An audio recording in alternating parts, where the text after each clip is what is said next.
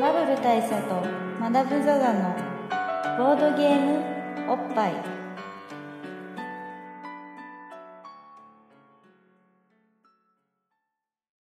バブル大佐とマダム・ザ・ザのボードゲームおっぱい毎回同日直送のボードゲームカードゲームを一杯やりつつぼんやりざっくりご紹介しております MC1 のバブル大佐です MC にマダム・ザ・ザですいやー今我々はねあのどういう状況かと言いますと、はいえっ、と前回の新年をはい収録した、収録したオープンエアのそうですね居酒屋ねオープンワールドのオープンワールドのねあのゲーム空間から、はいまあ、脱出しまして脱出しましやってぱねその寒かったっすねいやもうとにかくねなんだろうあのね、まあ、いわばこれ遭難したと言っていい感じの寒さだったんで最後の方ガクガクしながら喋ってたんですよだって俺ら走ってたんですよ最後そうあのこのそうここに来るまでの間体温を上げるために走るっていうね小走りでそのぐらいの冷え方しててあそうそうもういやいやーそう前回のあのまあ新年長かったと思うんですよーあんなに長かったのに我々最後かなり苦しみながらうんそう撮そっうててじゃあ早く終わんなさいよって 確か 話になのねじゃあ終えろやって感じなんだけどまあまああのー話自体はね今日が乗って話してしままあっそうそうていそうたっていうことではあるんですけど肉体がもう限界だった終わってみたらクソ寒っていうことに気づい気てづいてで今カラオケボックスに避難してきたところなんですよそうなんですこれね本当ねあの俺は山小屋に入った気分なんですよそうねで今も ふぶく中ね普段ボッパイはまあ基本酒飲みながら取るのがまあ基本マナーなんですけど、マナーなんまであ、ちょっすとけどいくらで2人ともねこれあったかいもの取らないでやべえと思ってホットコーヒーを注文してそうこれからホットコーヒーが来ますそうだからホットコーヒー飲みながらやっぱり今までのボッパイにはないねホットコーヒーがやっぱちょっとこうそれはもうカフェインも入ってますしそうですよ幾分シャープなうん感じになっちゃうと思うんですけどまああれだよねそのネスカフェ的なね時間的なね時間がねそうそううん、あ失礼いたします。お待たせいたしました。こちら、ホットコーヒーです。はい、はい、ありがとうございます。はい。はい、ありがとうございます。失礼いたしました。いやー、やっぱホットコーヒーはあったかいですからこねれ。でねもうオープンアップしちゃうわけですうよ、ん、ちょっと皆さんもガチャガチャ聞こえると思いますけど。そう今何してるかっていうと僕はコーヒーの湯気で両手を温めてるところです俺はいち早く一口ね。どれだけ寒かったかちなみにあー今回待って今回はまあ勘のいい方ならお気づきでしょうけれどもっても言ったかもしれませんけど、うんカラオケボックスからやってるわけですけど、あの昨今、まあ、まあこれ新年の時にも言いましたけど皆さん気づいてないかもしれませんが、新型コロナウイルスってのが日本を席巻したわけですよでここその結ね果何が起こったかっていうとどのお店入っても検温をしなきゃいけないっていうことがあるわけです、まあ、さっきの店違いましたけどねでもあの検温をしなきゃいけない店が増えたわけですようでこのお店も例に漏れずあの、まあ、よ最近よくある顔をパッと映して検温をするみたいなやつがあるわけじゃないですか、でパッと顔を映しましたよ表面温度僕で34.1度しかなかったですん。低いね。 ピチピチに冷えてるん ですよまあ、あね、熱がないことはよくわかるけど。そうそうそうん科学的な意味で熱がなかったからね。あんな寒いところにいたら俺が発熱してたってうん大した温度出ないですよ、確かにね表面だけは冷たくなるそうそう表面だけは冷たくなんだもんやうっぱねあれはちょっとなんかシステム的な不具合を感じますよ僕んはいやーホットコーヒーマジあったかいわありがたいですねやっぱこね看板に偽りなしですよ、れやっぱホットって書いてあるもんうね、ん、ホットなコーヒーというだけのことはあって体の一部がホットですねうそうだねホットホットだね、ホットですね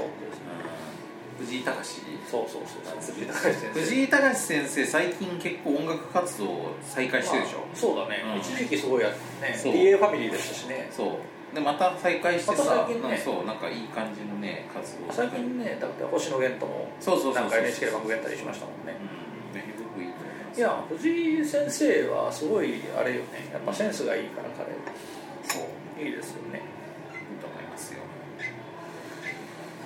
じゃあ音羽を嫁にしてるだけのことありますよね音羽ね本当ね音羽そうスですよね人生の勝者ですよ彼は音ハスをね違う音ハスっていうのは音羽さんのことではないんですけど、はい音ハスっていうのはフィロソフィーのダンスのピロロダの音羽さんのことをあのあれニックネームで音ハスって呼ばれてるんですけどいやーまあ本当ねああれだよね憧れのカップルですよね全くですよ藤井隆本当よとかすごいよねあそこだって玄ちゃんも含めてさうんなんかそのトップの人たちを射止めた連中の集まりなわけじゃない ですかガッキーだもんね本当ですよね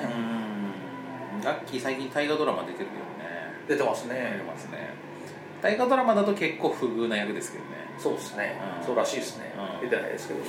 そういう話だけど、まあそうですね振られ振られ役でしょ大泉洋に振られた元カノの役ですそうおねかしい話だようね、んようちゃんごときがうんガッキーよねそうなんだよねでもまだ未練もすごくあるから、まあそうそうまあいろいろあります鎌倉のどうなるんでしょうねまあ見てないんですけうんど鎌倉殿はねぶっちゃけ面白いね面白いですわやっぱねその鎌鎌倉武士の不条理もねうんしっかり描きながらそうそうでだからアニメのさ「平家物語」と並行して見るのがねおすすめなんですよああね言ってましたね「そう平家物語」はねこの間僕がすごいびっくりしたんですけど「うんあの平家物語の」そのまあ、まあ小説っていうともあれですけど、うん本がねあの、まあ、文庫で出てるんですけど、うんそこにあのテレビアニメ「平家物語原作」って書いてあることに俺はすごい疑問を抱いて逆だろうなるほど逆だろそういう考え方あると思ってそうそそうう、そううん、あアニメ原作としてねそうアニメ原作ものとしてやっぱりあのあのアニメになった「平家物語」ですかあの原作があるんですねみたいな感じなんで、まああれはね一応ねそのあのあの現代語訳の、はいあの役が原作まあっていう意味なんだよね、そうそれはそうですね、ういやいやでもさ本当平家物語なんてさあのまあまず感情移入できないじゃないですかだって調子こいてる平家の物語だからさそれがアニメがさそのあれですよ軽音のね山田直子さんの監督作品ででなんかさちょっとこう青春もの的な色合いすらあるわけやっぱ平家物語がああじゃあえじゃあ文化祭で泣いちゃうやつじゃない です かそう文化祭で文化祭で最後さの文化祭で泣いちゃうやつでしょそうまあ文化祭っていうかめちゃくち最ゃ後の平家めちゃくちゃ調子ここいてる清盛があの歌を歌ったりとかするような感じなんだけどなるほどね、うんね舞をま舞ったりとかね、舞を舞ったりとか文化祭じゃんそうそうそうするんですけどまあそれ大河ドラマの方だとマツケンがやってるんだけどさえでなんかその感じねその感じーがどどっちのマスクえマツケンサンバの方マツケンサンバの方あそうそうそうあの松山ケンイチじゃない方の、はいよかったよかった俺の思い浮かんだ方でよかったそうサンバのの方のマツケン、サンバの方じゃなかったらちょっとなんか話が食い違うなと思って、うん確かにねってんだけどまあだからそのねあれなのよその平家物語を見ると平家の人たちもやっぱり調子こいてるとはいえやっぱそれぞれのこう思いがあるから、うんあこの一族滅びてほしくないみたいな気持ちになるわけはいはいだけどあの鎌倉殿の方を見るとその平家が許すまじとなそるう地方の武士に対してひどいことしてるからいや絶対許せんみたいな感じになるんだよああ確かにそこになんかあれですねう火の鳥乱世編あたりも合わせて読んでほ しいんそうそうそうすると清盛公への感じ方もなんか余計くっちゃくちゃになるからあるあるそれいいですよやっぱこの2つをね同時代にやったのは多分たまたまだと思うんだけど奇跡よ本当に確かにうん平家物語のアニメ化が奇跡だからね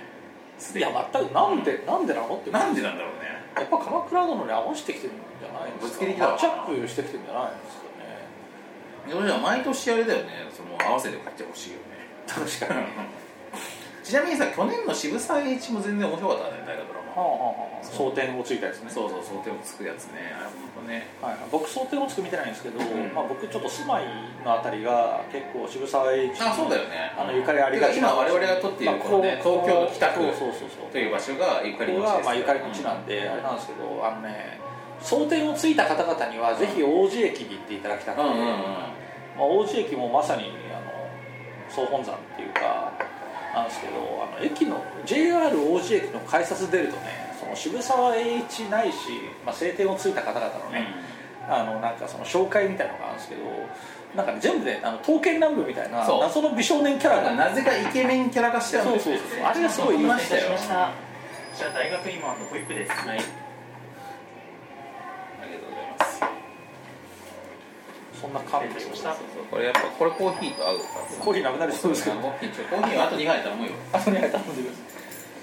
そういやそのねなんか謎の美少年化したあのなんか幕末のねあの彼らっていうのがあのは最初見たけどドリームを抜かれて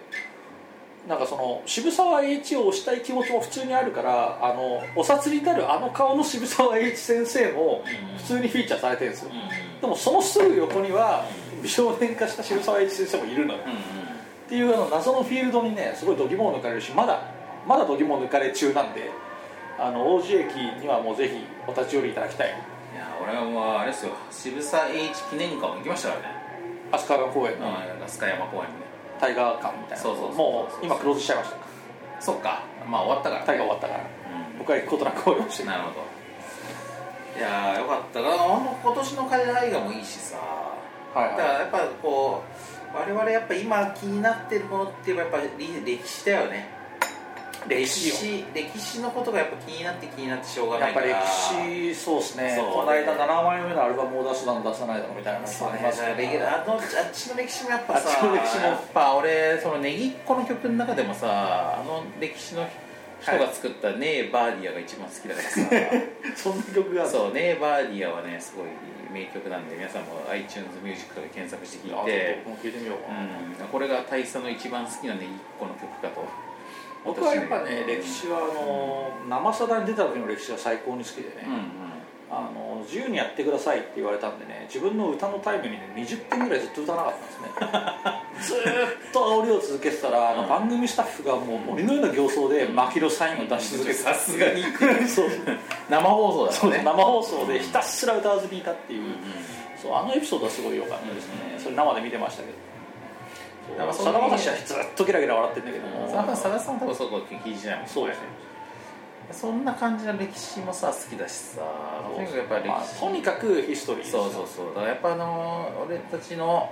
あとやっぱ世界もねいろいろ緊迫した情勢にもありますから、まあそうですねだからそういうこう人類の今までのな歩みみたいなのを何らかの形で体験できるボードゲームとかがあればこおなるほどですねのポッドキャストにもさ一縷の光が差すというものなんだけどでもなやっぱでも歴史っねてな、まあ、歴史っつってもフォーカスがいろいろあるじゃないですか、うんまあ、例えばその、まあ、さっきの渋沢栄一とかって話でいうと、まあ、幕末っていうちっちゃい歴史でしょ、でもまあ例えばもっとなんかじゃあナポレオンの話もしたいよねみたいなのもあるかもしれないし、うんまあ、それこそ鎌倉殿の話したいとそうだ鎌ね倉時代まで飛ばなきゃいけないじゃないだからやっぱどこにフォーカスするかっていうのでやっぱ歴史のかあれも全然変わってくるしねそうそううんお願いしま男気ですおお男気の2杯目があ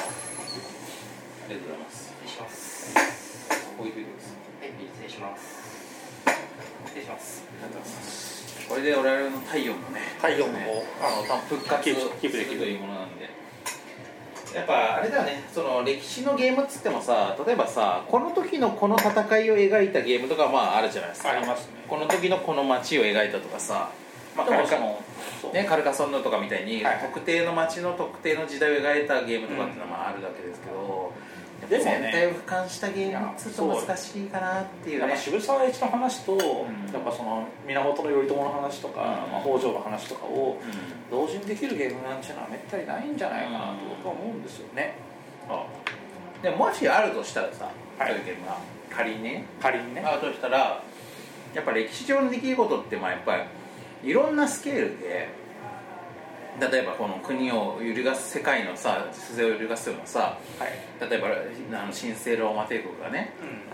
できたりとか滅亡したりとかみたいなそういうこう世界全体に影響するようなでっかいこともあればあればまあ、もっと個人による何かの発明とかはい誰平か賀がね源内がエレキテルをキング牧師が演説するとかあさそうですねそういう個人によるアクションとかもあるわけじゃないですか,、うまんあ、だからそういうのをなんかカードみたいな形で一枚一枚あのカードにしてさ集めてさなんかこれをななんか見見たりとかさ、まあ、並べたりとかして楽しむとかはできるかもしれないねなるほど並べると一覧表みたいになるそうそうそうそうでまあなんならさやっぱ歴史ってこうやっぱり現代から過去に向けてさいろんなこ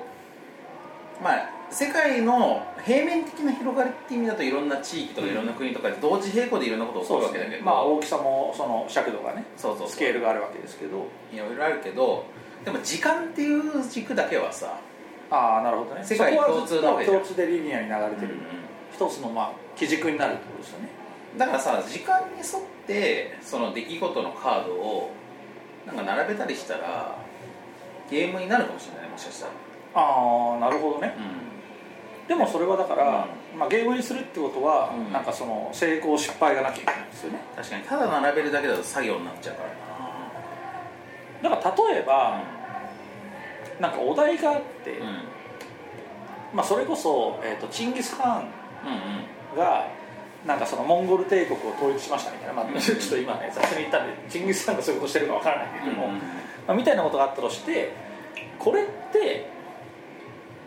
長い人類の歴史の中のどのタイミングで行われたんですかうんうんみたいなことを答えられればいいんじゃないですあ確か、かにだから年号をね何年頃とかクイズみたいにして答えそうそううそうそうそうまあでも、うんまあ、ちなみに言うと、んわ全然わかんないですやっぱそのだからクイズみたいにしちゃうとさやっぱ知識がないと答えられないからでも義経じゃんチンギス・ハーンって義経がね大陸 に渡って義経が大陸に渡ってチンギス・ハーンになったつまり鎌倉殿でいうとつあの津田正樹君がそうそうそうそうそうそうあいあいつがチンギス・ハーンなわけじゃん、津田正樹がオールザイト日本とかしながらそうそうしながらモンゴルに渡っにてチンギス・ハーンになったわけじゃないってことを考えるとやっぱり1200年あたりうんうんだかなんじゃないのみたいなことになるわけですよねらそういう推察がある程度ないかって推察があってなんとなくで正解できないとい確かに確かにけないか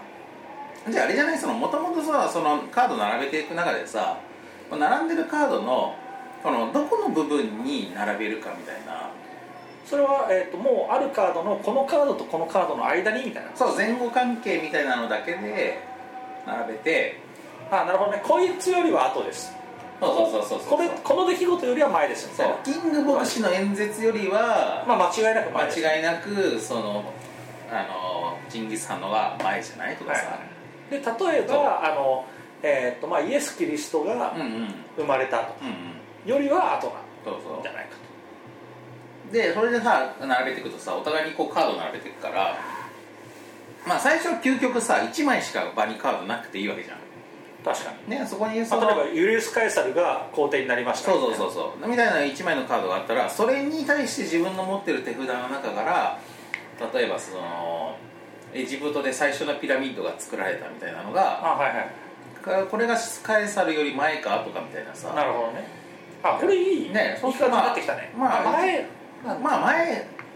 古代感あるよねみたいなエジプトのやっぱりさ古代文明ってめっちゃ古いからださってシェートとか4000年とそうか前なんそうそうでしょそうだから、まあこれは前かなとかっつってで並べていくと最初はすごい大雑把なわけじゃん、そうそうでそれでさキング牧師とか出てきたらさ明らかに返されるよりめっちゃ後なわけだ、後だなとかなるんだけどだんだん並べていくごとに枚数増えていくとさあだから答えたやつも全部並んでるそう並んでいく、うんそうなっていくとカードが増えていくから、この間この出来事とこの出来事の間ってのがどんどん狭まっちゃうそうそう絶妙にだんだん厳密になってくるんじゃないかと思うんだよね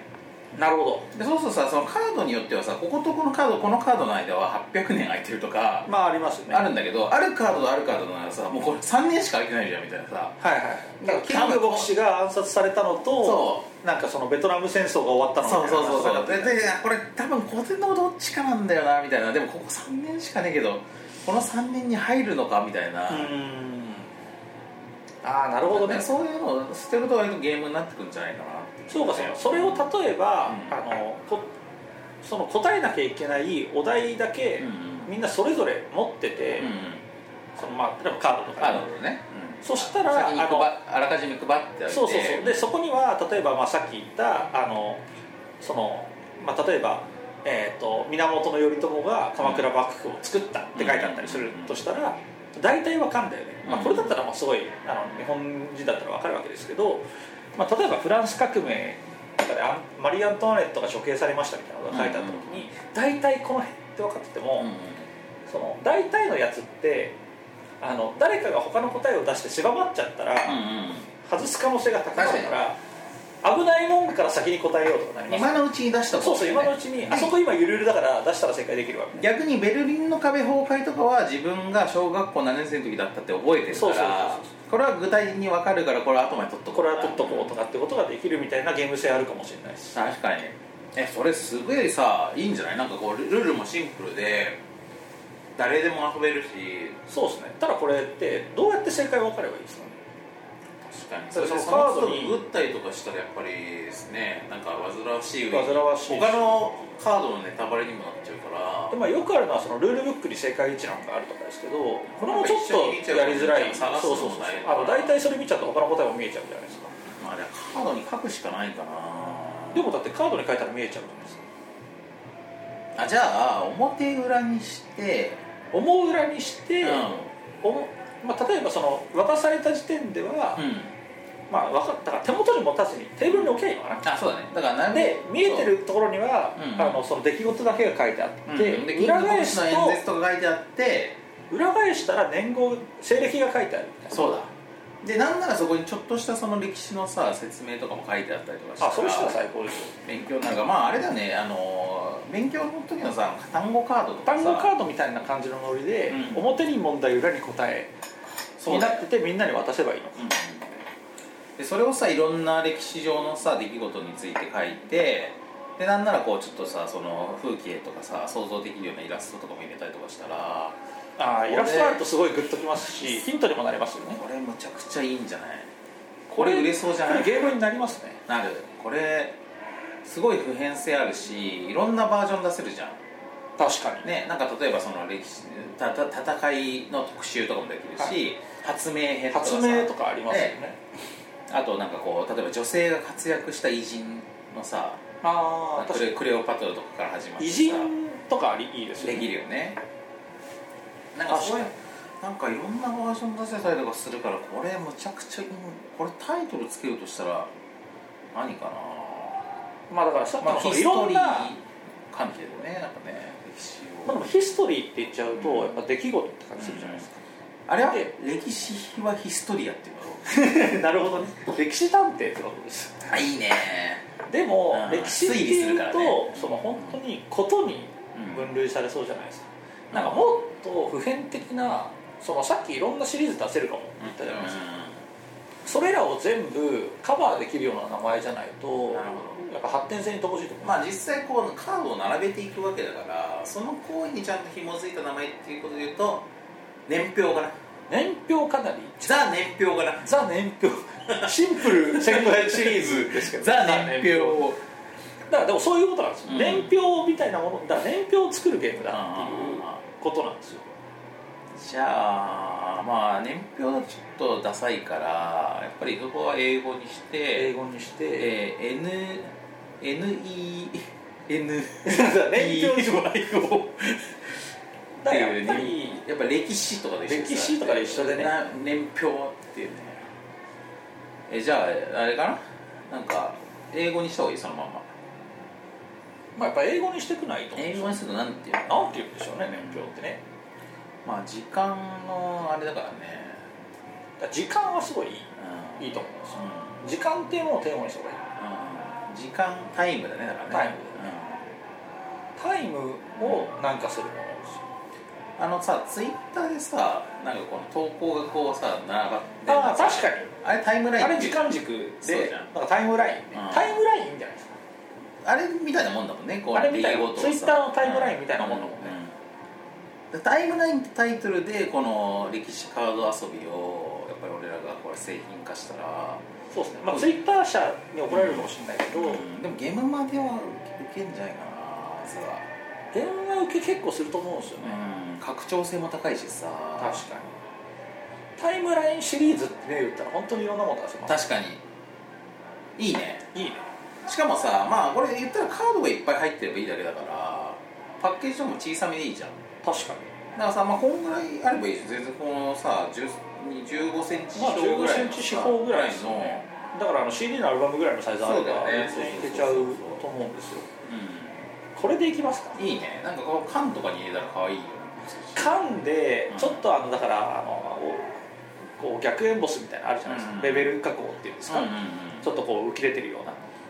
ああいうふうにしてもやっぱりちょっとこうスペシャル感出ていい、うん悪くないよねこれ割とさやっぱちょっとさ知的でおしゃれな感じもあるしシンプルで遊びやすいからなんかフランスとかのメーカーから出しても結構ウケそうな気がするなフランスのメーカーから出すっていうのはなんかすごいあのフックがあっていいかもしれないですねねなんかこうやっぱさフランスのメーカーってちょっとコミュニケーションゲーム寄りのやつの方が好きじおゃあ確かにんね確かにねあの、うんフォトパーティーとかねあのウィービルロックとかねでアスモデとかがさああいうこう缶のさシリーズ出してるから、アスモデに売り込んだりしたらどうかなこれいや企画通るんじゃないですあかりえるよねまあでもこれ結構シンプルなゲームなだけにさ早く製品化しないとなんか同じようなネタでやるやつが出てくるかもしれないし確かにもう出てる可能性すらありこまのすボッパイ聞いてさ出す人とかやっぱ出ちゃうかもしれないから早めに対応していかないとダメ早めにそうかなちょっとアスモデ一応ググっといてアスモデにメッセージ出してもいいかもしれないメッセージ出すかちょっとねでもやっぱほら論文とか書くときって、あの同じこと書いてないかチェックする必要がある確かに確かにたまたまたまだとしてもねそうそうだからすでにこのゲーム出てねえかっていうのはチェックしたい確かに確かにまあ念のためね念のためえー、アズモデのタイムラインね、そうそうそうまあ、ないと思いますけどね独創的なアイデアですしやっぱだっては大河ドラマ見てる我々日本人じゃないと浮かばないアイデアだもんなああーこれあれだわ気質ですかたまたま出てるで出てるかタイムライン日本語版あ日本語版 日本語ホ版ビ出ーてジャパンさんが出してるわこれ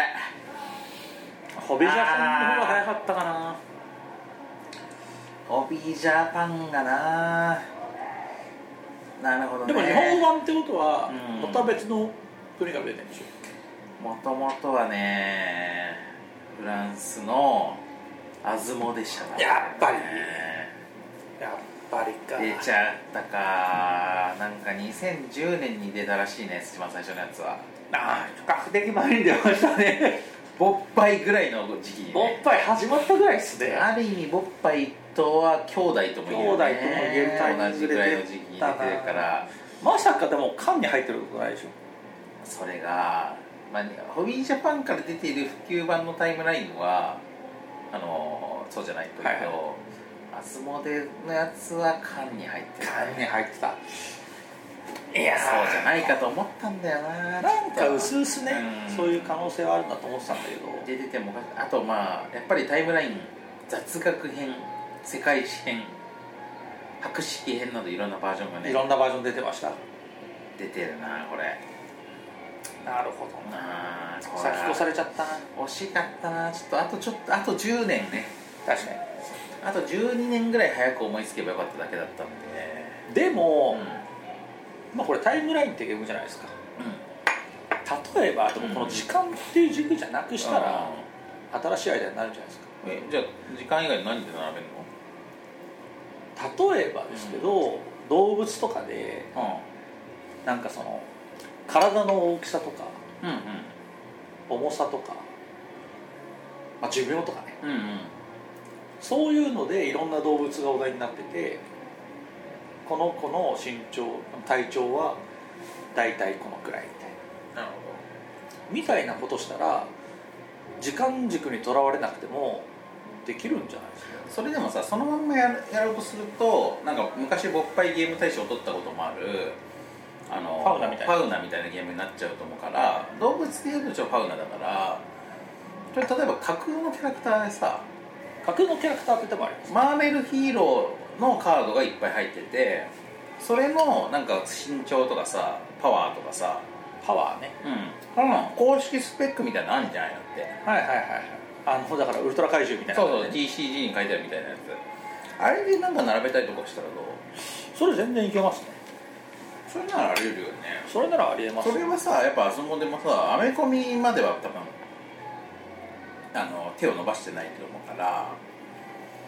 どうかなそれマーベルと俺俺らが話してれば権利的な話さえつければさあると思うんだよね確かにマーベルヒーローでとかだったらできますうん、まあ、それも一応調べてみた方がいいかなまあないと思いますけどうね、んなるほど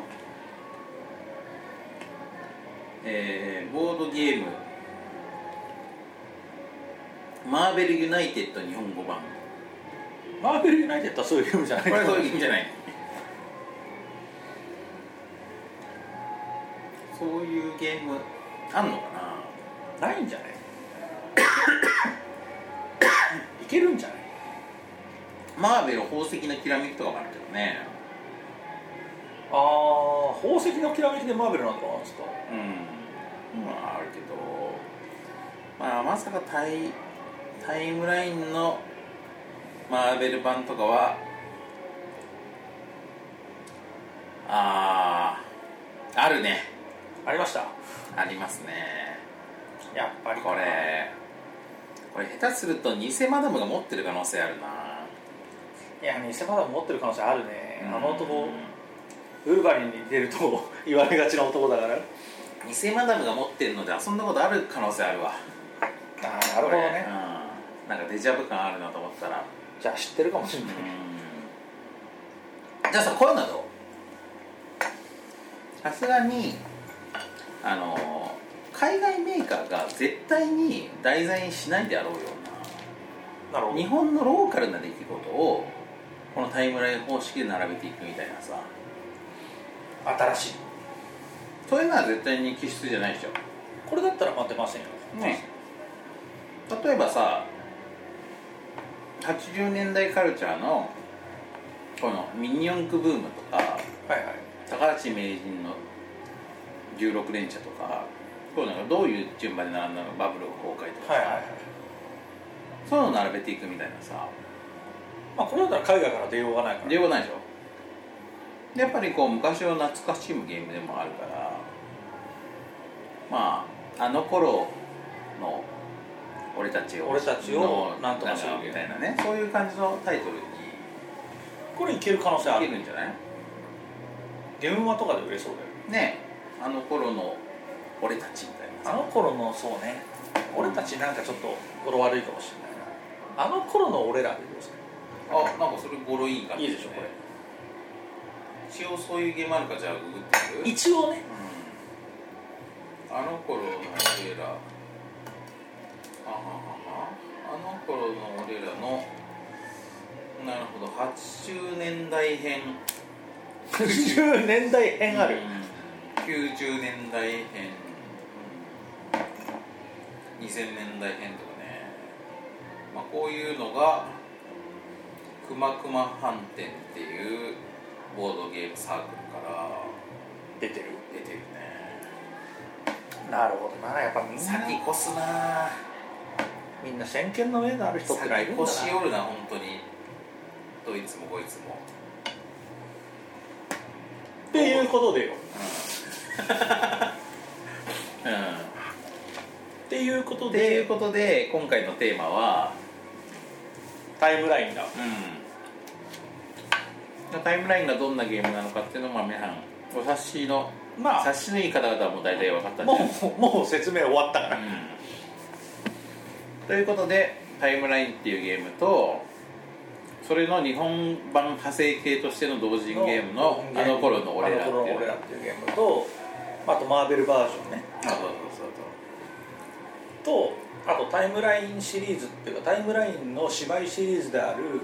えーカードライン動物編っていうのがありますねあカードラインねそれがさっきのやつねそうそうカードラインはあと他にもなんかその世界の都市とかもありますねうんうんうんこの辺もねアズモデから缶入りで出ておりますんで、あの頃の俺らシリーズっていうのの中にさこの間ねその同じサークルが出した去年かな「ボの巨人たち」っていうのがあるんですよ ボの巨人たちこの「ボの巨人たち」はなかなか来ててあのボ日本のボードゲーム業界で起きた出来事がタイムライン方式のカードになってるっていう誰がわかんないすごいもん作るなっていうねこれゲームマーケットで実際に売ったんだけど 誰がわかんないこれドロッセルマイヤーズ開始とかそういうのもあるからあそそうボの巨人たちねううわ本当だボの巨人たちすごいなそうでしょボードゲームおっぱい返しとかもあるかもねもしかしたらねまあね入っても不思議はない、うんまあ、ちょっとここに入るほどのトピックじゃないからあれだけども、い ねやでもすごいですねここれ、れ、結構いろんなお店のテーブルゲームインザワールドスタートとかさああなるほどちょっとやりたいですねこれは、これ分かってる同士でさやったらすごい面白いと思うよ、面白いと思います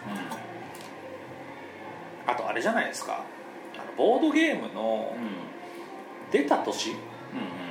で並べていくと面白いんではない確かにと思うんです発売順ね発売順、うっんていうのを、なんかちょっとしたボードゲームイベントでねはいはいな例えばボードゲームのキングを決めるみたそいうなそうボードゲームがすごいやつを決めるみみたいなうんイベントでたいななんかそういう特別に作ったそういうゲームを遊ぶみたいなことがあってもいいああそれやってたわそれもやってたやってたボードゲームを選手権でやってたわそこにそういうゲームも出てた出たわ出てたあか俺たちも参加してたわ出場してたわてっきりそうかとと思ったしよよく考えたらそのゲーム買った気もするそうだよね限定販売のそれ買ったかもしんないそうだそうだそうだあった気がするわうんほんでエラッタ入った気もする結構細かいこと覚えてるねそうそうなんかどっかなんかのゲームの年号間違ってただった気もするわいやーそんなこともあったかもしれないまあでもさ今回このタイムラインの話をするにあたって、まあ、なんでこれ話したかっていうとごく最近めっちゃ久々ぶりに遊んだからなんですけどいつやっても面白いですねあれは面白いあの子供たちと遊んだんだけどさやっぱ子供たちももうなんかこう高校生とか大学生とかになってくるとさ結構詳しいわけまあそれはそうよだってもうもう知識量変わんないそうそうそうそうなんならさ俺らよりもさ最近習った勉り強してるから詳ししているしいろんなことがアップデートされてるからこの鎧の形は中世より前とか言うわけよそれはねあのねお子さんのオタクなんだってそうねそういう感じもあるけどでそういうのとかも含めて、まあ、非常にあとこれ多分多分さこれが発明されるためにはもうんう看板印刷技術がないといけないはずとか、はいはいはこういうなんか推理的な面白さがやっぱ出てくると単なる知識だけのチョークじゃなくなってくるから確かにね結構パズル要素ありますよそうそうそうそうそうだからむちゃくちゃねやっぱ相変わらずこのゲームいいゲームだなと思ったしいやすげえですよあのねだからさっき言ったカードラインそのタイムラインじゃなくて動物の云々とかやる方は娘とやったことあるん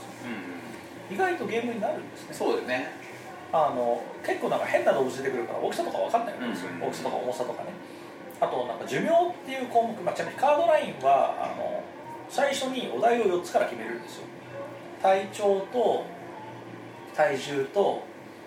まあ、その寿命ともう一個何だったかなこれ忘れたなうんなんかね結構変な変な項目が1個あって、まあ、そこから選ぶんですけどあの虫とかが入ってるんで、うんあの一番わかんないのは寿命ですそうだね虫とかねめっちゃ短いの多いもんねのも多いし虫だからみんな短いだろうと思ったら普通になんか10年ぐらいいくやつがいるんですよ、だから全然わかんなくて子供とやってもゲームになってなんかみんなしその子供を含め何てってなるってそうねこんなことあんのっつってこの割すごい長生きなんだってみたいな話もできるからめっちゃいいですねうんでなんか分かんないことあるしそこから調べたりもするしね、そうそうそうそうやっぱり特にそのなんか世界の発明シリーズとかなんかその世界の名所シリーズみたいなやつだとそもそも知らんなこれみたいなことも起こるんでそれも含めて面白いなんかその出来事世界の出来事シリーズ世界史シリーズかなうんかなんかのやつはなんかアメリカとかヨーロッパとかだとうん本当に知らないやつなんですよ、うなんかアメリカでその先住民のなんとか州長が何かをやったみたいなことを言われた時にまあ分からんけど多分そのアメリヨーロッパにアメリヨーロッパからアメリカに来てなんか衝突があった時の話なんだろうなってことはこの辺だよなみたいな推理でやってるっていうのが面白いですねん多分さそのタイムライン例えば歴史編とかに入ってるようなトピックってすごく有名なことばっかだと思うのようんその現ヨーロッパ的にはだからフランスのメーカーが作って成功してるわけだからさ、やっぱそれの方がさ全然ピンとこない出来事とかもやっぱあるわけありますねそれってやっぱそのなんかそのヨーロッパの感覚と日本人の感覚とかでうんずれてる全くこ違うとでもあるから、こういうのがねなんかこう正されていくってなんかこう新しい知識ついてくるのも面白いし、あれ結構ハッとさせられますねそうなんだよね俺さそのやってる中でいろんな歴史的な出来事、まあ、ついこの間やっててねそのいろんな重要な出来事とかいろんなこと政治的なこととか軍事的なことがいろいろある中でバケットの発明っていうのがあったわけパンのパンのあの長いやつはいそうフランスパンでね、はいはいでバケットってもうパンとか結構昔からあるっしょみたいなでもバケットって結構最近じゃなかったですかそあの長くなったのがなんかそうなんだよねだからなんかさまあパン自体はいろんな科学技術に比べてすげえ昔からありそうなんだけどなんかあのパンって結構洗練されてるパンのような気がするっていうさそうそうなんかね俺それなんかで見ましたよあのねなんかその、まあ、フランスパンって硬いじゃないですか、であの硬い部分あの、まあ、パンをテレテってこう輪切りにして売ってたんだけども、あのカリカリした部分めっちゃうまいよってなって、あのカリカリした部分をなんかいっぱい作ってほしいみたいな話だったのかなあそれで細長くしたのそれで細長くしてあのこうなんか直径に対してカリカリ部分が多いものをバーっていっぱいああそこを食いたいのねみむたしいろなねそうそうあのんカリカリ部分をいっぱい食いたくてああなったみたいな話じゃなかったから、みたいな話をなんか NHK のなんかで見たような気がするんで、比較的最近だと思いますそうでさなんかさ俺らがなんか雑にさ中世ヨーロッパの風景とかをさ、はいはいあと例えばそのキリストがさちそのパンとワインとあはいはいはパいンとかみたいなさああいうのを話聞いた時になんかああいう現代のパンをイメージしちゃうけど、多分さそのキリストの頃とかのパンってもっとさガッサガサでなんさかぺったんこのペッなそうめっちゃ硬いやつだよ多分ねそうだからそういうなんかもう小麦粉の塊焼きましたみたいな感じのパンから、なんかめちゃくちゃ洗練されてフランスパンになってんだろうなっていう感じもあるしでフランスのそのパンとかさいろんなあとそのドルチェ系とかがさ、うん発達するタイミングってさやっぱ何回かポイントがあるわけよはい例えばさそのパリ万博が行われた時とかさ、あとなんかそのベルサイユ条約の調印のために各国のなんかこう偉い人たちがめっちゃ集まった時とかにすごい長いことそこにと滞在してでそれでその時になんか突然そのもておもてなしアイテムみたいなのがすごい発達したとかなんかそういうタイミングが何回かあるんだようんうんでそういうののなんか多分どれかなんだろうなうんみなたるいほなどねその爆発期に入ってくるそうそうそうで今でもやっぱりフ,、まあ、フランスっていうかとかパリジェンヌをさ代表するパンなわけだからこれ絶対最新技術なの何らかのなんかイケてるイケてるパンなんだよね多分ね原始パンじゃなくてさみたいなことを、まあ、かんでそのこのいたこの1個のカードを置くときになんかこういう感じの議論になるわけはいあのなんかしないけどみんなでやりますよね そうそうそうそう協力ゲームじゃないんだけどないんだけうどんつそうい言っちゃうしそうそうそうだってこれフランスパンってことは白パンでしょっつって、うんってことはあの庶民が白パン食える時代じゃないのみたいな話には絶対なるしフランス革命より後だよ絶対みたいなさ、ううん少なくともまあ、みたいな話そうをしちゃうんだけどそあの僕はねよくタイムラインやってると、うんあのそこに絶対嘘だってバレる話をする、混ぜていくねそうそうそううでだってこれ孔明が食べたっていう話なかったみた いなやつとかんそうねそうそうそうそうなんか当時なんだっけなっつってそうそうなんか神聖ローマ皇帝に献上したって話なかったっうけんフランスパンみたいなのとかをするのが楽しいでそうあのねずーっと来れずに行ってるとどっかのタイミングで偉くしてい信いん だよじる人だね本当にみたいなそうそうそうそそれをあのぶち込むのが面白いっていうのはよくそういう話しますね大体ね自分が答える前段階ではそこのあの大ボラを考えるフェーズが楽しいしでまた自分が答える時は普通に悩みながら周りの大ボラを聞くっていうのも楽しいでさなんかやってあまりに盛り上がったから家族で何何やかやったんだけどやっぱりやってるとだんだんその気質のカードも多くなってくるしだんだんみんな覚えてくるわけはい同じのやってると覚そうでこれってこの頃だよねいみっぱたいあるいな感じになって、まあ、だんだん簡単になっちゃうんだけど、まあ、たださ普通そのボードゲームとかやっててだんだん簡単になっちゃったりとかするとこのゲームの対応年数が過ぎたって感じでちょっとこうなんか残念な感じになるかもしれないんだけどなんせこれさ世界史だからさ別にさ覚えて残念じゃないっていうかまあそう覚えたらあの頭が良くなった全然それはそれでいいことじゃんみたいなさしかもこうめちゃくちゃこううちは子供たちだってるからねみたいな感じもあってであれね難しくなってか覚えてきて簡単になってきたらあの最初に置くカード5枚とかに増やせばそうね、と最初の難度も上がるし、いきなりある程度のあの厳密さがそうそうそう、まあ、手持ちカード増やしてもいいし結構難度調整できるんですよ、うんできるできるそれによってなんかこうあのいやわかんだけどこの10年のどっかはわかんないよみたいな話が増えてくるから結構ねゲームとしての強度はね慣れてきても高いんですよあと人間忘れっからねいや本当あれせ発明よ発明っすよあねれこそ発明よだってもう本当に汎用性がめっちゃ高いもんそうあのフォーミュラを作ってあげるもう勝ちですよだからさっきさあのあの頃の俺らのその紹介をしたのも、まあもちろんゲームシステム的にはそのタイムラインを元ネタにしてるからまああれを商用ベースでね海外とかでガンガン売ったら多分怒られるかもしれないんだけどまあでもさそのそれだけやっぱり普遍性のあるシステムだっていうことよだしまああの頃の俺らに関しては、まあ、あれって当然フランスの人作れないから、うん絶対被らないから、お題力の力っていうのが、あのそのプラットフォームの上で価値が出せるっていう意味ではすごくいいし、まあ、同人ではねなんかいろんなの出てるみたいなんですよ、うん、お久々のお時間ですよもしもしはいはいはいはいでね10分前になりましたんでまあ、新年とかでもさ、うんなんかその90年代アニメの話とかしてたでしょ、うんだからそういうオタクはさその例えば90年代確かにねそれで OVA とかのやいのやいのできるんですよねそうそうそうそうそういうすごいマニアックなものを集めたりとか、まあ、ロボットアニメ限定とかも確かなんか今まで出てたんだっけど分かんないけど、まあ、そういう込み入ったお題のものっていくらでも作れるじゃないですかあのさ巨大ロボットとさ怪獣とかのさカードがいっぱいあってさそれを大きさ順に並べるってこと面白い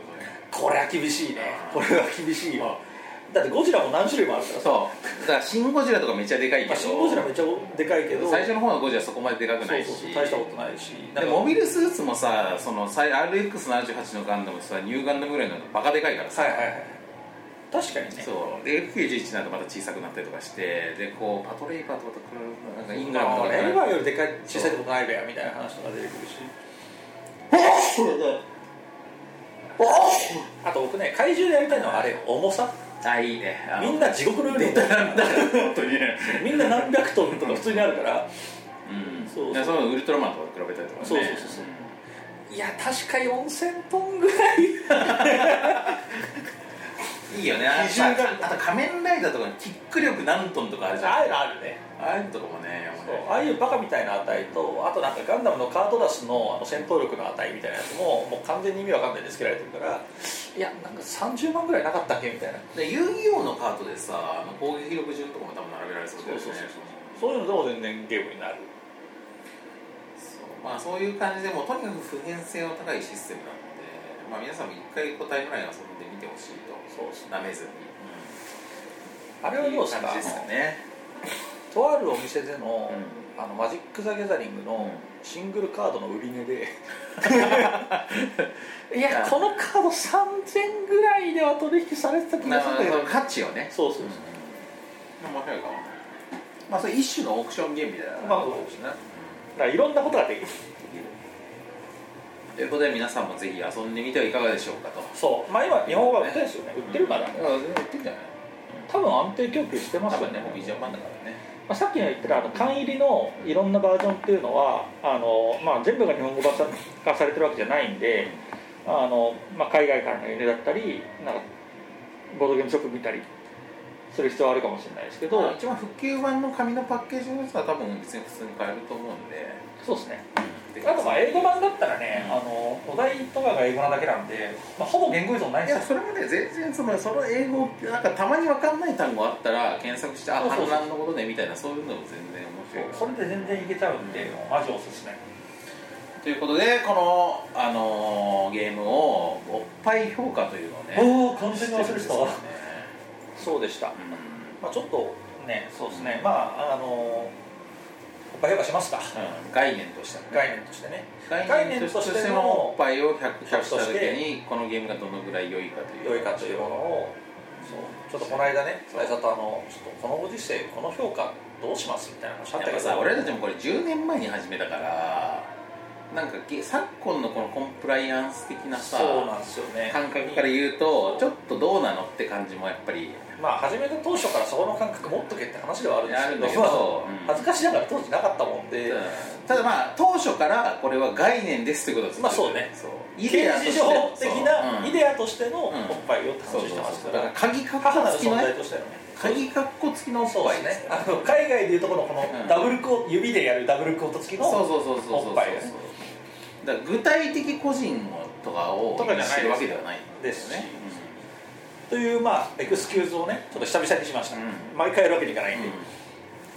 いやーそうこれはねなんかもう評価も久々すぎて分かんないですけどまあタイムラインめちゃ普遍的なんで高めでいいや高いよね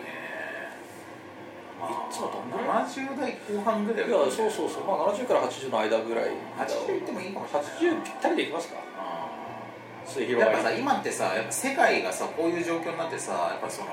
歴史認識っていうものがより重要になってきた良くも悪くも昨今ではあるじゃないねです良かくも悪くもそうですあーだからやっぱねこのゲームこういうのがすごくゆやっぱり豊かなね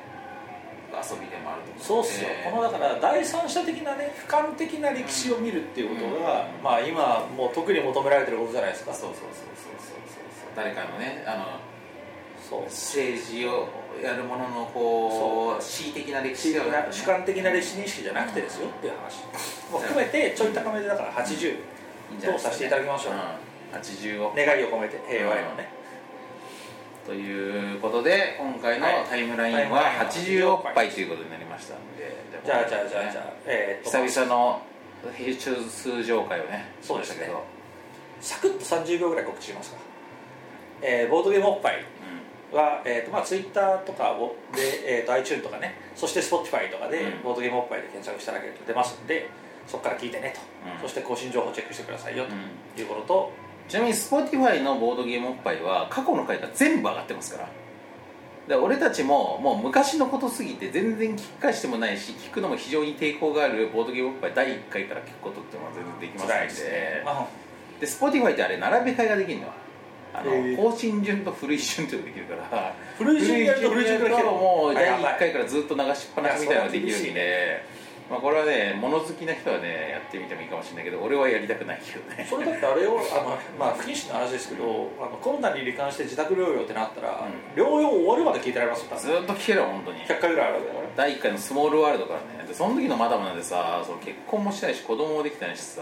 まあそうっすよね今のマダムと全然違う状況のマダムだからねだからそれ言ったら大佐だったら会社辞めてないでしあそう机にいるもんねそう机にいるんだそのょ時すごいすごいやすっごいぱ泥米が存在しないもんだからねそうそうそうまあっていう状態のだからもうそ我れ々がこれタイムカプセルだよねちょっとしたねそう鬼のコンテンツですよそれがねこう並んで、まあ、タイムラインですよねこれもねいやこれもまさにタイあー勃発タイムライン作 れますそようもう一回タイムラインができるからあのそうそうマダムのケツに指が刺さったの が2010何年だっけなみたいなここれあれだねなんかの記念に作ってもいいかもねれ面白いですうん自分たちで作りやたりたいかいかももししれないというような感じになりますね、はい、あとまあドロスルマイアス的にはもうすごくいっぱいゲーム作ってまして、えーコナミアニメイトと一緒にやっている夜更かしプロジェクトから、そうですえーねマップタツートンソウルっていうゲームこれはもうゲームデザインも僕もやってますけどと、えーよ、マケイオルトロスっていうマケイオルトロスゲームでそしなんだろてうえーあとはまああれだなそのカイジオンジェアスからは、れないはいえーついにゴジラレジェンズカイジオンジャスレジェンズゴジラというのがこの春のゲームマーケットで発売になりますしでこの春のゲームマーケットのタイミングでいうともう一個、えー小学館と一緒にやっている小学館グッドゲームズという新しいブランドを配信しまして、でこれも僕らがもう全体のその総合ディレクションっていうのをやってるんですけど、えー第1弾が、えー、このあのーあれですねクラグラさんと一緒に出している、えー、4コマ漫画4コマンが4コマ漫画を作っているゲームコマコマを並べてねコマカードを並べてそしてオインクゲームズと一緒に作っている、えー注文が多すぎるゲーム、はいバーガー編バガー編で同時にオインクゲームズからはカフェ編っていうのが出てこれはまああのめちゃくちゃ複雑なオーダーを記憶していくっていう店員シミュレーションなんだけどまあこれもこの両方のバージョン並べなんか混ぜて遊んだりとかできるんで両方買う地獄だと思いますみたいなねこれの話も、うんあのちょっと木を改めてしたいそうだねこれはまあ改めてちゃんとしたいそうねですねうん4コマ漫画の方も、えーとうん注文の多すぎるゲームカフェ編についても、あのまあ、制作中のものをね軽く触らせていただいたことがあったりしたので、まあ、そこもあのもうまだその製品版プレイしてないですけど面白さを折り紙つこれけるどとっでちもめっちゃシンプルだけどすごい面白いからねあとあれだ勃発的なニュースとしてはこの縁もあってえっ、とクラグラさんねそのは4個漫画の、クラグラさんはあのえーたった今考えたプロポーズの言葉を君に捧ぐより一世を風靡した、い北海道のボードゲームメーカーですけど、ここが出している、えー、私立語呂合わせ大学ゴロ大語呂大これ勃発ゲーム大賞を取ったゴロ大ですねそう2021年の勃発ゲーム大賞作品じゃないですか、はいこれになんと、えー私、えー渡辺ドロッセルマイヤーズ渡辺紀明として、はいそしてドロッセルマイヤーズ真城菜々子さんが、はいえー、ゴロ大の効果を 私立語呂合わせ大学の効果をそうゴロ世大学の効果を作詞渡辺紀明作曲真城菜々子でおおすごいね提供しましたんであのゴロ大がね今までそのナッピーシリーズっていう、あのクラグラのなんか実験ゲームシリーズとして実験シリーズ発売されてその中でいいゲームをピックアップして正式に製品版していこうっていう流れなんだけど、はいそれでなんかゴロ大が選ばれたらしくっていやもう今 度サマー製品版が出るんですよまあ確かにいいゲームだからさでゴロバイ大製品版に合わせてこの、えっと、我々の作詞作曲した効果がまあなんか多分説明書とか に楽譜と歌詞が楽譜と歌詞で入るんでこれぜひ皆さん勃発リスナーの皆さんもねこのゴロ台